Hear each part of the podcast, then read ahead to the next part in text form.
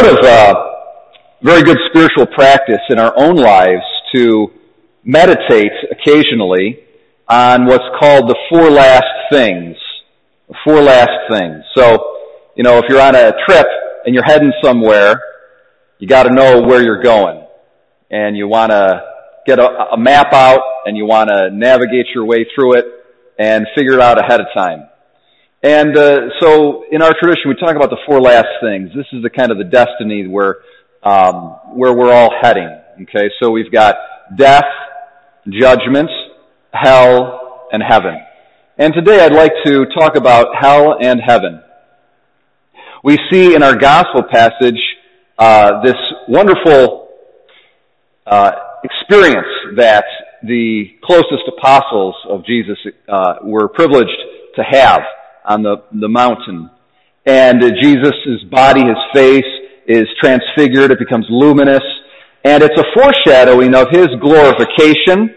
It's also a foreshadowing of the glorification of those members of his body, of his mystical body, those Christians who throughout their lives stay close to him and stay faithful to him. It's really a foreshadowing of the glory of heaven.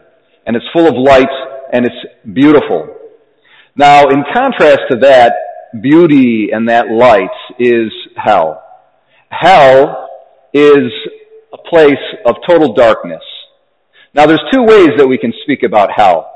Uh, one way to speak about hell is hell as that state of the damned who uh, whose souls are separated from their body and they're they're they're dead and they're in hell. That's one way of talking about hell. Another way of talking about hell is the the final ultimate state of the damned, and that's when the body is resurrected from the dead and is joined with the soul. And uh, so, just like in heaven, people will have their bodies with them because there is the resurrection of the dead. So also in hell, people will have their bodies. So it's a bodily reality. And it's a little easier to conceptualize that state of hell. The hell in which just the soul exists, it's a little bit, it's not spatial, it's kind of abstract, it's hard to think about. So I'm going to talk in this homily about hell in the terms of the bodily state and that final ultimate uh, destiny of the damned. And in that place, the primary punishment and pain and suffering that the damned undergo is, it consists in the exclusion from the vision of God. It consists in the exclusion from the loving communion and the presence of, of God. That's the primary punishment. But for human beings, it's a little bit abstract. Sometimes it's not very motivating to avoid hell. Just say, well, like, okay, you know, so God's not going to be there. No big deal. I'm like, I live without God all the time, so I'm all right with that.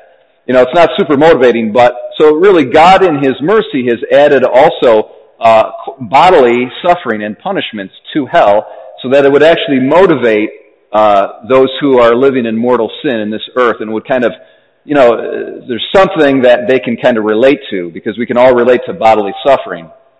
And so in hell there is bodily suffering. There's suffering in all the senses the suffering uh, in the sense of smell. There's suffering in the sense of, uh, you know, t- touch in our, our bodies themselves.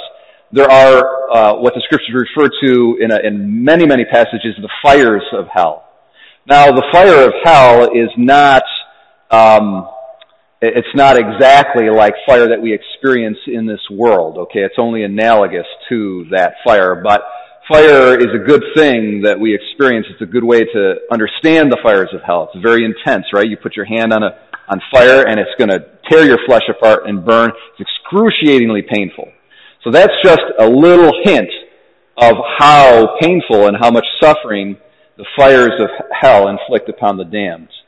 And the, the fires of hell do not destroy the bodies of the damned, they just inflict incredible suffering upon them, and it's eternal, it's everlasting.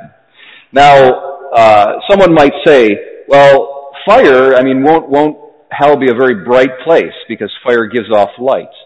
And actually, the teaching of the church and the scriptures are very clear that actually hell is a place of total darkness, an absence of light. And uh, there's a passage in Psalm 28 that says, The voice of the Lord divides the flames of fire. And the, the traditional interpreters say what that means is speaking about the fires of hell and that God actually uh, causes, causes it so that the fires of hell do not really emit light. So they burn, but they, they're not bright. And there's only enough light in hell uh, given to the damned so that they can see just a little bit, and they see two things. They see the horrible, disfigured forms of their fellow inhabitants. That's one thing they see. Also, they see demons. And demons, although demons are not bodily creatures, they're, they're non-bodily, in hell they will, and they can, even in this world, by God's permission and through their power over material things, they can assume a form. They can kind of take upon themselves form. And in hell, they will take upon themselves ghastly, ghoulish, horrible forms. And it will be that vision that torments the sight of the damned for eternity.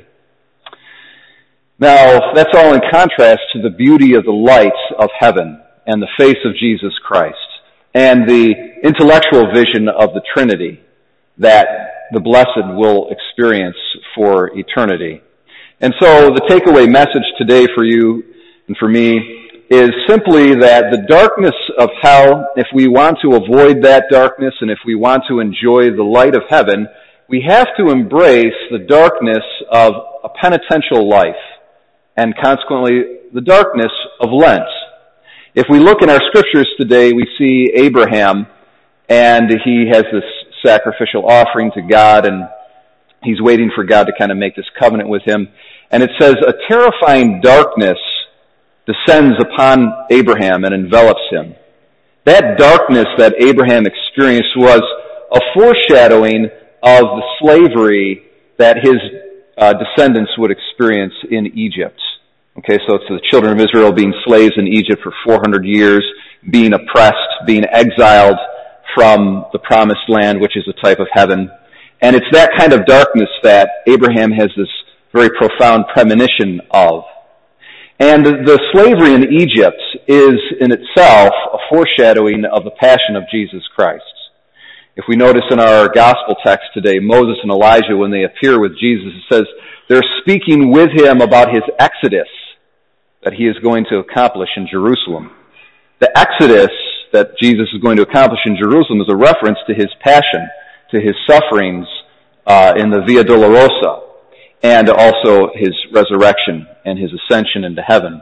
And so just as Jesus passed through uh, to, to get to the light and the glory of his resurrection, he had to pass through darkness. So also, all of us, we have to pass through darkness. We have to embrace darkness if we want the light and the beauty of heaven. And this is what Peter didn't get. You see, Peter saw the glory of Jesus and he's like, woohoo, it's all about heaven. Woohoo, let's stay here. Let's build three tents and just stay here. And uh, God had to correct him, and so therefore he experiences this shadow that overcomes him, and this darkness and this fear. And what God was saying was that, okay, hold on, you want the glory of heaven, that's good, but wait, because you're going to have to go through the passion and the suffering uh, that's about to happen. So just hold on. Get ready. Embrace that darkness. If you want the light, embrace the darkness.